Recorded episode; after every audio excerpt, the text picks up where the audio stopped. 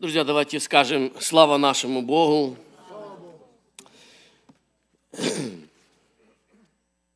Знаете, хочется повторить еще раз слова припева этой песни.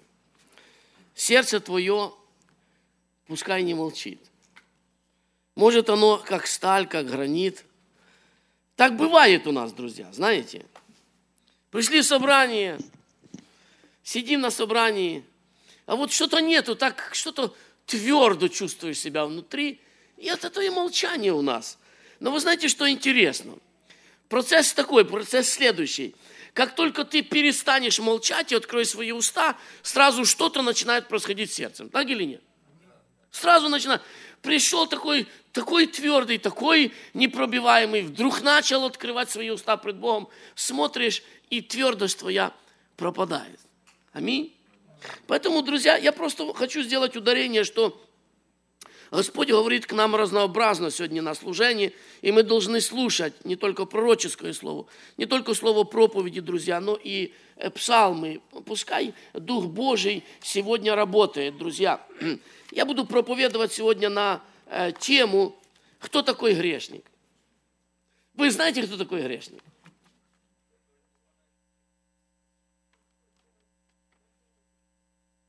Это вроде, вопрос вроде очень простой, друзья, правда?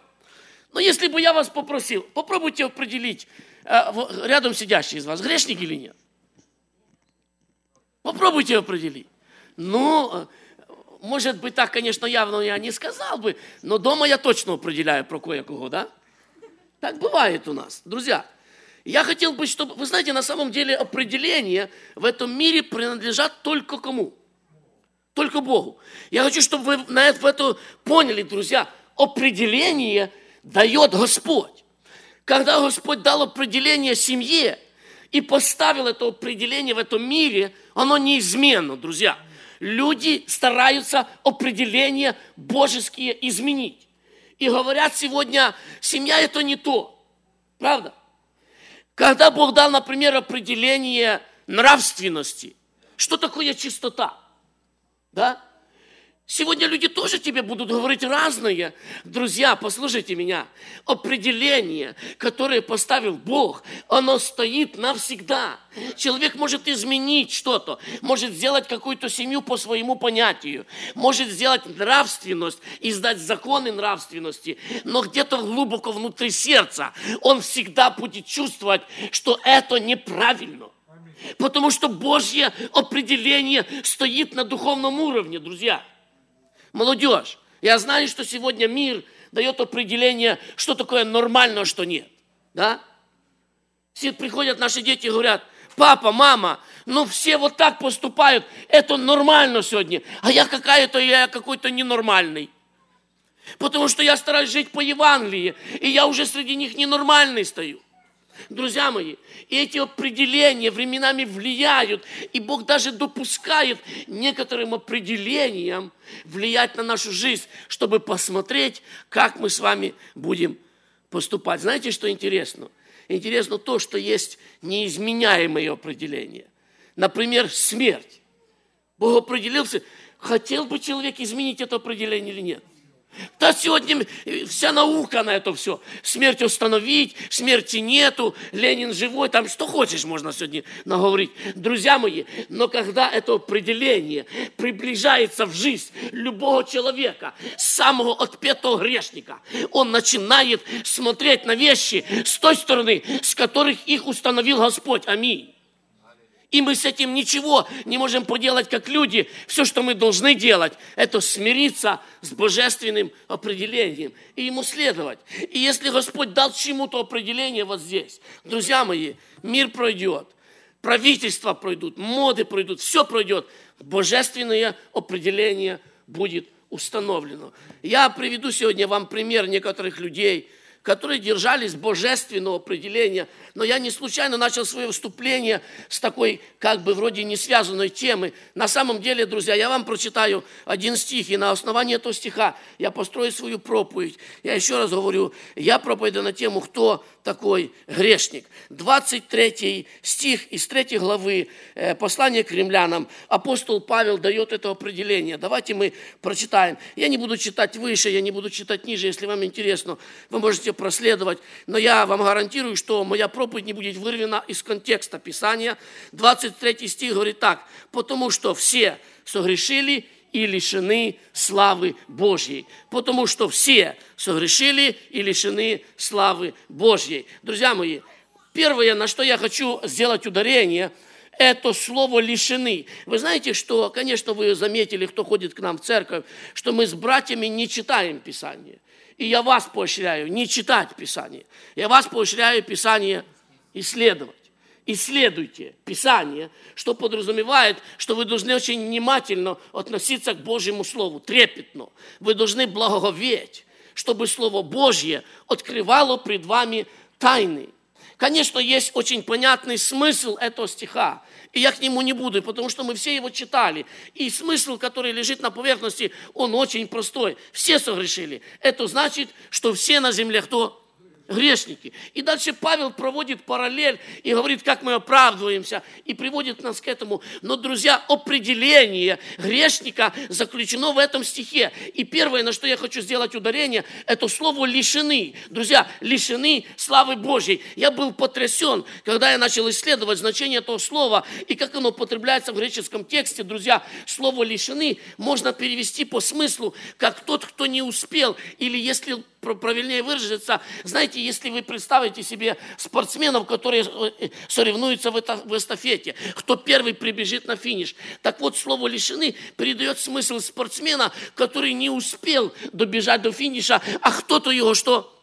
Опередил.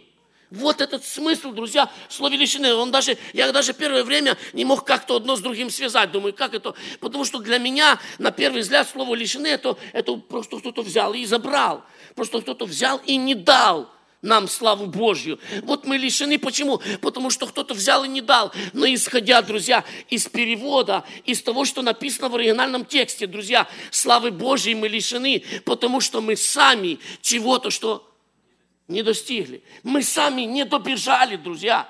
Мы сами не дошли до финиша. Мы где-то остановились, где-то на пути нашем движения, друзья. Мы не дошли, не допоняли, не домолились, друзья, не допустились, еще что-то. И финиш перед нами, но мы до него что? Не дошли. И в этом определении, друзья, я не хочу вас никого огорчить. Если бы, вы, может быть, вы сегодня огорчитесь и скажете, Саша сегодня такую проповедь сказал обличительную. Я вам скажу, я, во-первых, проповедую для себя. И я повторяю это много раз, что когда Бог говорит мне лично, Он говорит мне лично. А потом я стараюсь привести его к тому, что нужно твоему народу, Господи, и как это все перевести. И поэтому, во-первых, Бог говорит мне, я думаю, братьям, друзья. Итак, кто такой грешник? Я задаю вам всем вопрос. Кто такой грешник? Вы можете сказать, грешник – это тот, кто грешит. Будете правы. Да? Но, соответственно, написанному слову, то нету ни одного, кто бы не грешил. Написано, все согрешили. Итак, я хочу вам задать, друзья, так получается, мы все с вами грешники? Или нет? И тут, и тут как бы мы приходим в такое положение. Ну, вроде все согрешили, да, а ты, ну, я же тоже согрешил. Мы грешники вроде как прощенные. Брат Филипп, можно было так сказать, если бы мы после прощения, да никогда больше ни разу не согрешили. Но мы что после прощения тоже что? Грешим, все мы много согрешаем, и мы такие, знаете, и получается, что часто мы начинаем подбирать, и мы просто загрузаем в этом определении. Так кто я такой? И есть люди, которые в церкви живут, ну кто же я такой, грешник я или не грешник? Друзья, я дам вам очень простое определение э, грешника. Друзья, грешник – это тот, кто не видит славы Божьей. Послушайте меня, если ты грешник, ты лишен славы Божьей, причем лишен не в смысле, что Бог тебе ее не дал, а в смысле, что ты сам к ней не достиг, друзья. И вот я вам еще раз хочу, я хочу на это сделать ударение, что человек, который может быть э, ну, а, абсолютно морально чистый, у него нет никакого греха, он чистый морально. Хотя, наверное, такого не бывает. Если человек на самом деле абсолютно морально чистый, Бог что-то начнет делать в его жизни. Но самый, самый главный признак, друзья, людей, которые знают Бога, которые не являются грешниками. Это люди, которые знают, видят проявление славы Божьей, друзья. И здесь опять проблема, потому что, братья, что такое слава Божья? Юра говорит шхина. Я тоже так долго думал, пока не влез в исследование. Вы знаете, что слово шхина, которое переводится с иврита как присутствие, ни разу не употребляется в Библии. Его нету. Это, это толкование, это то, что добавили уже раввины. Сегодня вы можете услышать у продвинутых проповедников, мы тоже продвинутые, чтобы вы знали. Они говорят шхина, шхина и так дальше. На самом деле этого слова нет в Библии, друзья. Но в Библии есть другое слово для определения славы. Оно звучит как кабот. Кабот. Кавод. Я не сильно в произношении, сори. Мы, мы евреи только через Христа, как сказал сегодня один из братьев.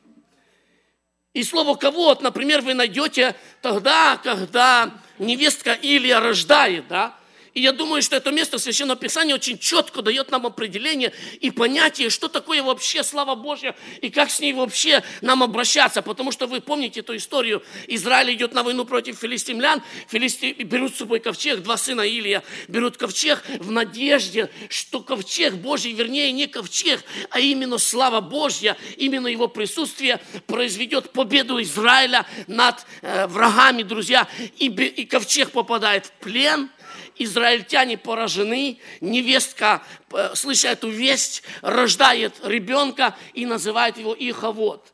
Он по-русски звучит как Йоховод, а, по, а перевод этого имени означает бесславие или отошла слава от Израиля. Ее ковод. Отошла слава от Израиля. Друзья мои, что такое слава Божья? Слава Божья – это Божье благоволение кому? К тебе. Я хочу, друзья, это сделать очень узким понятием. Я, может быть, чуть немножко возьму больше времени, протяну, потому что я хотел бы, чтобы мы сегодня помолились с вами. И я первый, который нуждаюсь в этой молитве, друзья. Я не, я не хочу говорить сегодня о церкви в целом. Я не хочу сегодня говорить о движении, как писятническом движении, или пророческом, или харизматическом. Я хочу сегодня говорить о личности, как о человеке, потому что это важно. Друзья мои, поверьте мне, не так важно, чтобы на церкви было помазание, служение и его слава, как важно, чтобы оно было на хотя бы на одном человеке. Если хотя бы кто-то один из нас получит Божье благоволение, это ощутит вся церковь. Аминь. И я хотел бы, друзья, чтобы мы персонально приняли это слово, потому что на самом деле, что такое Божья слава? Это просто Бог к тебе расположен. Это просто Он смотрит на тебя и говорит, «Хм, мне нравится этот Шевцов, хороший парень, благословлю его. Да? Это все просто. На самом деле я немножко углублю это понятие, мы с вами поговорим, и вы увидите. Это все очень просто. И это отношение Божье рождается из личных отношений Саши и Бога. И сюда никто не может вторгнуться, друзья. Никто. Вы можете попасть в абсолютно мертвую церковь. Но если на вас будет Божье присутствие, я вам гарантирую, это мертвая церковь начнет ощущать, что кто-то среди них есть. Мы когда-то, друзья, были молодыми, молодыми людьми. Мы такие были, знаете, такие кругом лезли, куда надо, куда не надо. И мы попали к буддистам, я не помню, рассказывал, нет, мы попали к буддистам на собрание. Нас было три молодых пацана.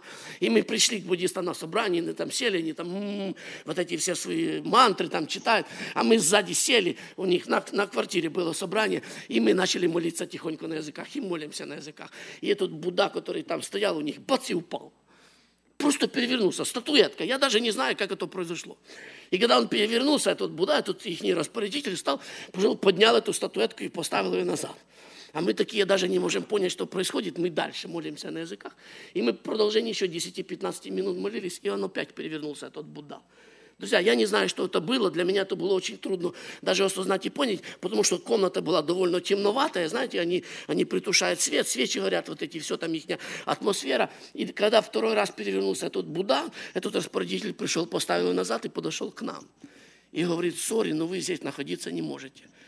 Вы должны оставить. Друзья, если есть Божье присутствие, его почувствуют все, кто вокруг тебя. Бог благоволит к тебе – даже когда ты придешь в храм Иудола, там Господь начнет делать свою работу. И она станет явно. Конечно, не всегда, как и филистимляне, когда нашли своего идола на пороге, помните?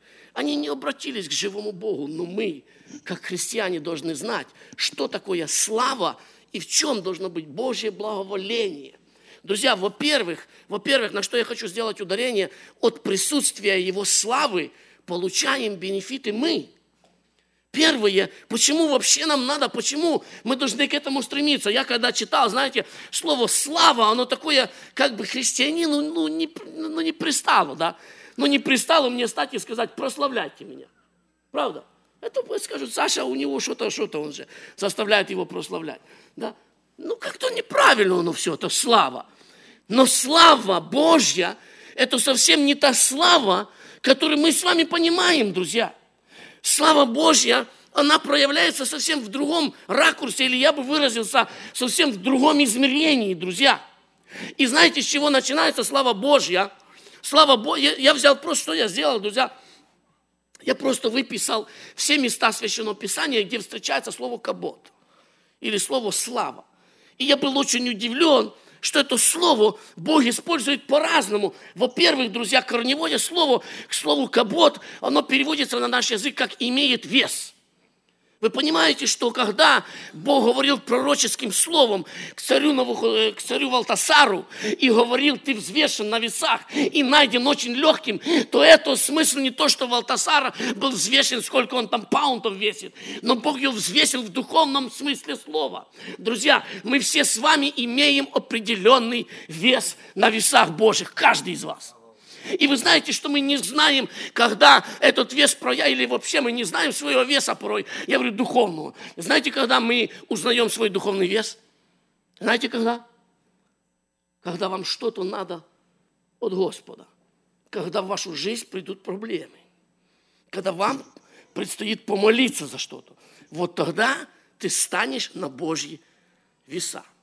Бог тебя взвесит и скажет, он достаточно тяжелый. Славу мою дам. Я когда-то читал рассказ одного из наших старших братьев-епископов, который рассказывал, как они попали в баптистскую церковь. Не унижая братьев-баптистов, я знаю, что нас смотрят сейчас и онлайн. Но э, я рассказываю просто факты. Они записаны в книге, и можно прочитать. И они с братьями попали в церковь, и во время служения Бог начал крестить Духом Святым. Господь просто сходил своей силой, люди начинали говорить на языках, и служитель, пастырь церкви вызвал их после э, этого и говорит, я все равно вам не верю. Я вам не верю. Он говорит, что сделать, чтобы ты поверил? Он говорит, моя жена слепая. Если вы помолитесь, и она станет зрячая, я поверю, что это Бог действует. Он привел свою жену, братья совершают над ней молитву, и во время молитвы эта женщина начинает видеть. Этот пастор начинает делать исследования. Говорит, что ты здесь? Какого цвета вот это? Опиши меня, опиши то. И после того, когда он убедился, что его жена на самом деле прозрела, Дух Божий наполняет одного из братьев и говорит, я вас не постыдил, но этому неверному роду славы моей не дам. И глаза у женщины закрываются опять. Друзья мои, Бог взвешивает каждого человека, насколько мы имеем вес пред Ним. И временами Он позволяет нам заглянуть и увидеть людей, на которых была слава Божья. Друзья мои, и так хочется, чтобы Дух Божий сегодня добавил нам веса. Добавил веса. Я не нахожу себя достаточно тяжелым в его глазах. Знаете, как когда-то пришли сыны первосвященника, мы когда-то уже проповедовали, говорили, на наш язык это были сыны начальствующего епископа. Они пришли к одержимому человеку и были взвешены. И когда пронаружился их духовный вес, то они просто бежали оттуда раздетые, побитые, потому что не было веса. Но там бесы сказали, о, а Павла вес – нам известен, мы знаем его. Если бы Павел был здесь, это был бы другой разговор. Друзья мои, итак, я очень быстро, чтобы не затягивать, потому что время наше убегает. Первое, где я нашел место Священного Писания, конечно, очередность я немножко поменял, это э, место Священного Писания книги Псалмов, 16 глава, 9 стих. Если вы хотите, можете э, следить за мной. От того возрадовалось сердце мое, и возвеселился язык мой. Друзья мои, первичное проявление славы Божьей – это проявление, которое является у человека где? В устах. В устах. Вы должны понимать, о чем я говорю. Встает наш Господь и начинает проповедовать. Он говорит абсолютно те же слова, которые проповедуют первосвященники, книжники и фарисеи. Он проповедует те же истины, друзья. Но народ его слушает и говорит, он говорит необычно. Он не говорит так, как они. О том же самом. Почему я говорю о том же самом? Потому что он сказал, все, что они проповедуют, то их что? Слушайте, слушайте их. Они проповедуют правильно, но было в проповеди нашего Господа нечто необычное, друзья. Я вам покажу другое просто проявление славы в устах. Когда Бог берет в удел, помните, есть написано в Слове Божьем, что когда поведут вас пред правителей – то вы не беспокойтесь, о чем говорить. Почему? Потому что там будет моя слава. Когда вас поведут за имя мое, пред правителей, я буду являть свою славу. Через что, Господи? Просто через то, как ты будешь говорить. Просто через то, как ты будешь отвечать. Друзья мои, молодежь, послушайте меня. Очень важно, как вы сегодня говорите пред этим миром. Как важно, друзья, понять, что приходит он к самарянке и начинает простой диалог с ней. И на уровне простого диалога самарянка открывает свое сердце для Господа. Он и, знаете, временами, когда я читаю этот его диалог, я смотрю и думаю, ну что он необыкновенного ей сказал? Ну что-то, ну что он сказал такого из ряда вон выходящего? Что какие-то духовные мысли ей открыл, как, такие глубокие. Да нет, это был обыкновенный, обыкновенный разговор, но на уровне его уст, друзья, проявлялась Божья слава, кабот сходил. И она слушает, слушает и говорит, о, ты иудей, о, ты пророк, слушай, я других сейчас приведу. Я такого никогда не слышала. А что ж ты не слышала? Про мужей ты не слышала. И что не слышала? Что-то есть, друзья, в устах человека, которого Бог начинает употреблять. Бог берет его уста и делает эти уста. Написано в Слове Божьем, знаете, высочайшая степень служения. Одному из пророков он говорит, говорит, если ты все правильно сделаешь, прочитайте, про что там написано, то он говорит, твои уста будут как мои. Что это значит? А он говорит, ты будешь к ним обращаться, а они будут тебе что? Отвечать. Вы представляете это служение? Когда у тебя есть вопрос, ты стоишь на колени, ожидаешь присутствия Его славы. И когда Его слава сходит, то твои уста начинают тебе же отвечать на твои проблемы и нужды, друзья. Вот что сегодня не хватает нам. Мы забыли, что это служение было у пятидесятников, друзья. Оно было у нас. Мы его утеряли, когда вставали на колени. И необразованные бабушки начинали говорить истины, которые меня потрясли 20 лет назад. И я пришел в церковь, хотя я был большим скептиком когда-то. Но эти, эти вот, вот это проявление славы в устах, как, как бы первичное проявление, друзья, оно меня когда-то просто прилепило к Господу. И, конечно, я, было много других вещей, но я вам много раз уже рассказывал, как Бог меня просто потряс на этом пятничном служении, где было собрано человек 10. Нам нужно, друзья, понимать, что кабот, проявление славы в устах, нам нужно на бытовом уровне порой. Если у вас есть неверующие, которые не покорны Евангелии, жены, если вы когда-либо конфликтовали с своим мужем, знаете, когда в семье конфликт, муж говорит, вот так будет, а жена говорит, вот так будет, то или мужу, или жене, знаете, что надо? Кабот. Я знаю, о чем я говорю. Я когда-то поконфликтовал с моей женой. Я ей сказал, нет, я муж. Будет так, как я сказал. И она была разумная достаточно, чтобы не заводить это, этот спор дальше, в глубину. Ну, просто начать молиться. И Бог взял ее в удел. И она начала говорить. И я увидел в ее устах кабот. И я понял, что если я сейчас начну что-то говорить против нее, я буду говорить не против нее. Я буду говорить против Бога. И я не решился, друзья, рискнуть состязаться с Божьими устами. И я могу сказать, конечно, в плюс, что эти, этот вопрос решился бесконфликтно. Просто сделал это Господь. Я не буду углубляться дальше. Я хочу вам сказать, друзья, что это проявление на уровне уст, оно разнообразное, разно, э, э, различное. Оно такое, что временами мы даже сами с вами не можем понять. Например, я вам скажу, смотрите, ведь мы с вами писятники, правда, да? Мы же любим с вами молиться на языках. Да? У меня прямой вопрос к нам, писятники. Я не боюсь критиковать даже открыто в прямой эфир. Я знаю, нас слушает много людей, там наши подписчики. Но на самом деле, друзья, когда, например, мы стыкаемся, например, с американцем, ну почему нам нужен переводчик, чтобы перевести ему пророческое слово? Где проявление языков? Которое у нас было, друзья, причем даже здесь в Америке. Я знаю случаи, когда Бог брал в удел и начинал говорить на языке того народа, в котором мы находимся, при том всем, что мы даже его не знаем. Нам нужен кабот, нам, ну, потому что на самом деле это не просто проявление, которое назидает тебя, это проявление в устах, которое приносит славу Божью. Человек послушал, увидел, как ты на языках это сказал, знаете, и понял, что это не ты, это Бог, это Его присутствие на этом месте. Благодать действует, аллилуйя. Друзья, я не буду много останавливать, я много выписал. Я хочу взять только основные вещи. Я, я, я несколько вещей просто соберу вместе.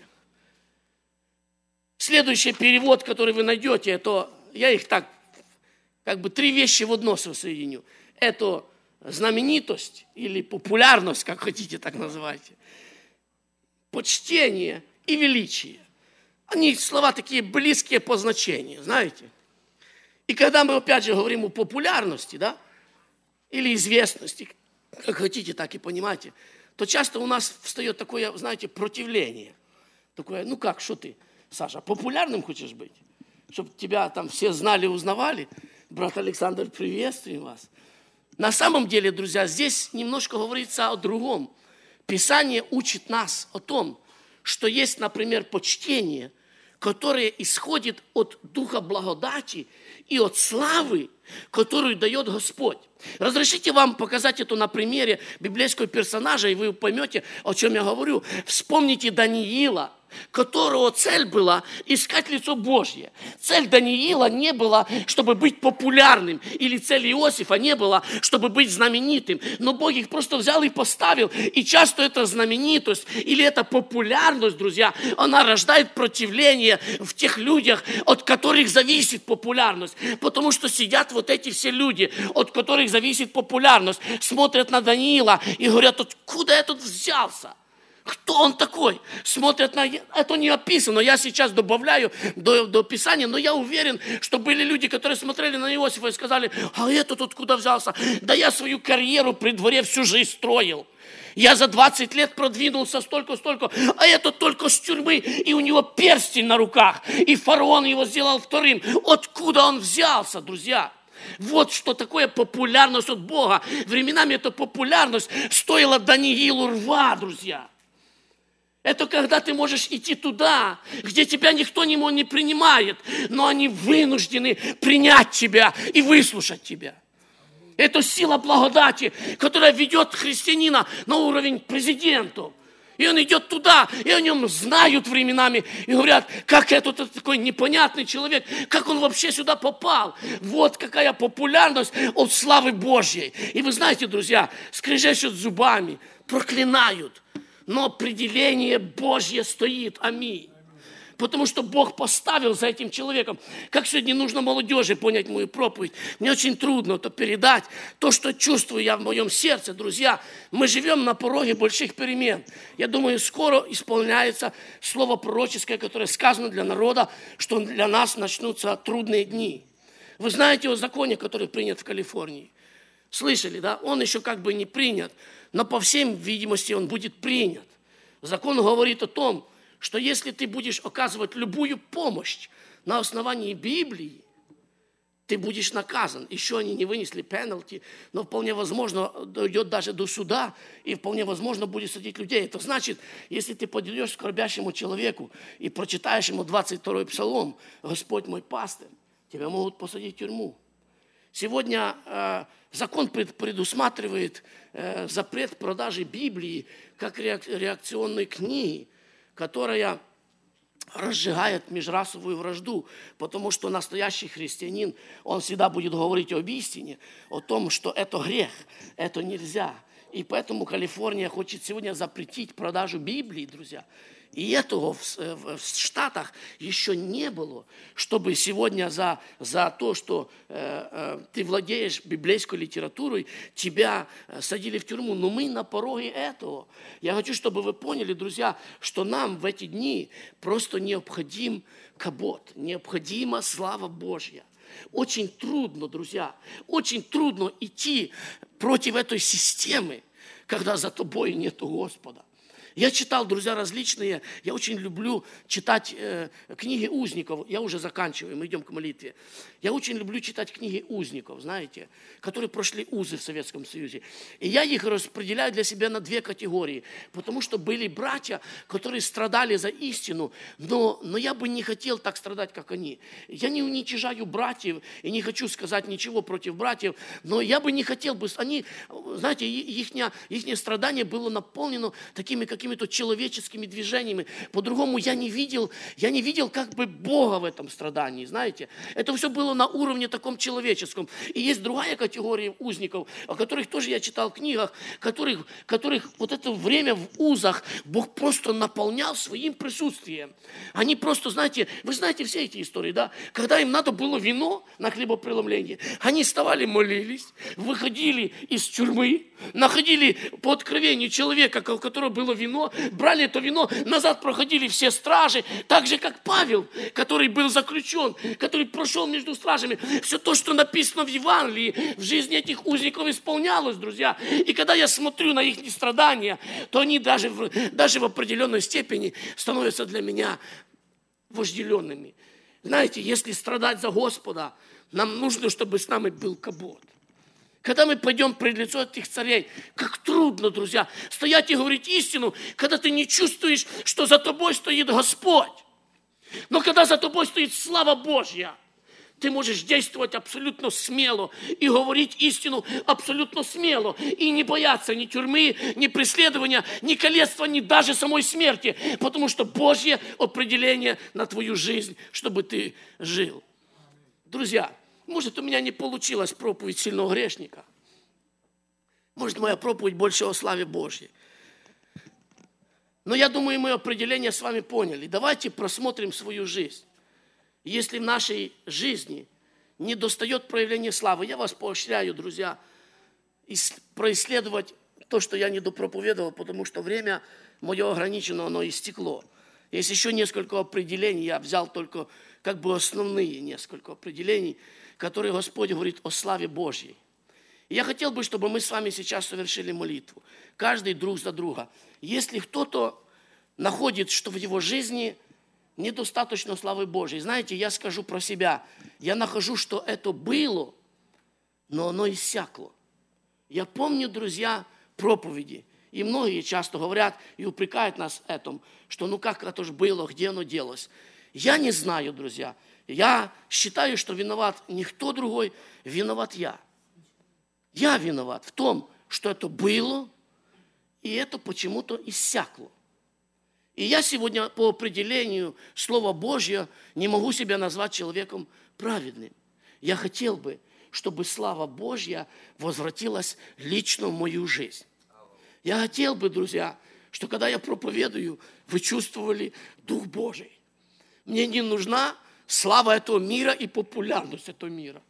Но мне нужно благоволение и популярность от Господа.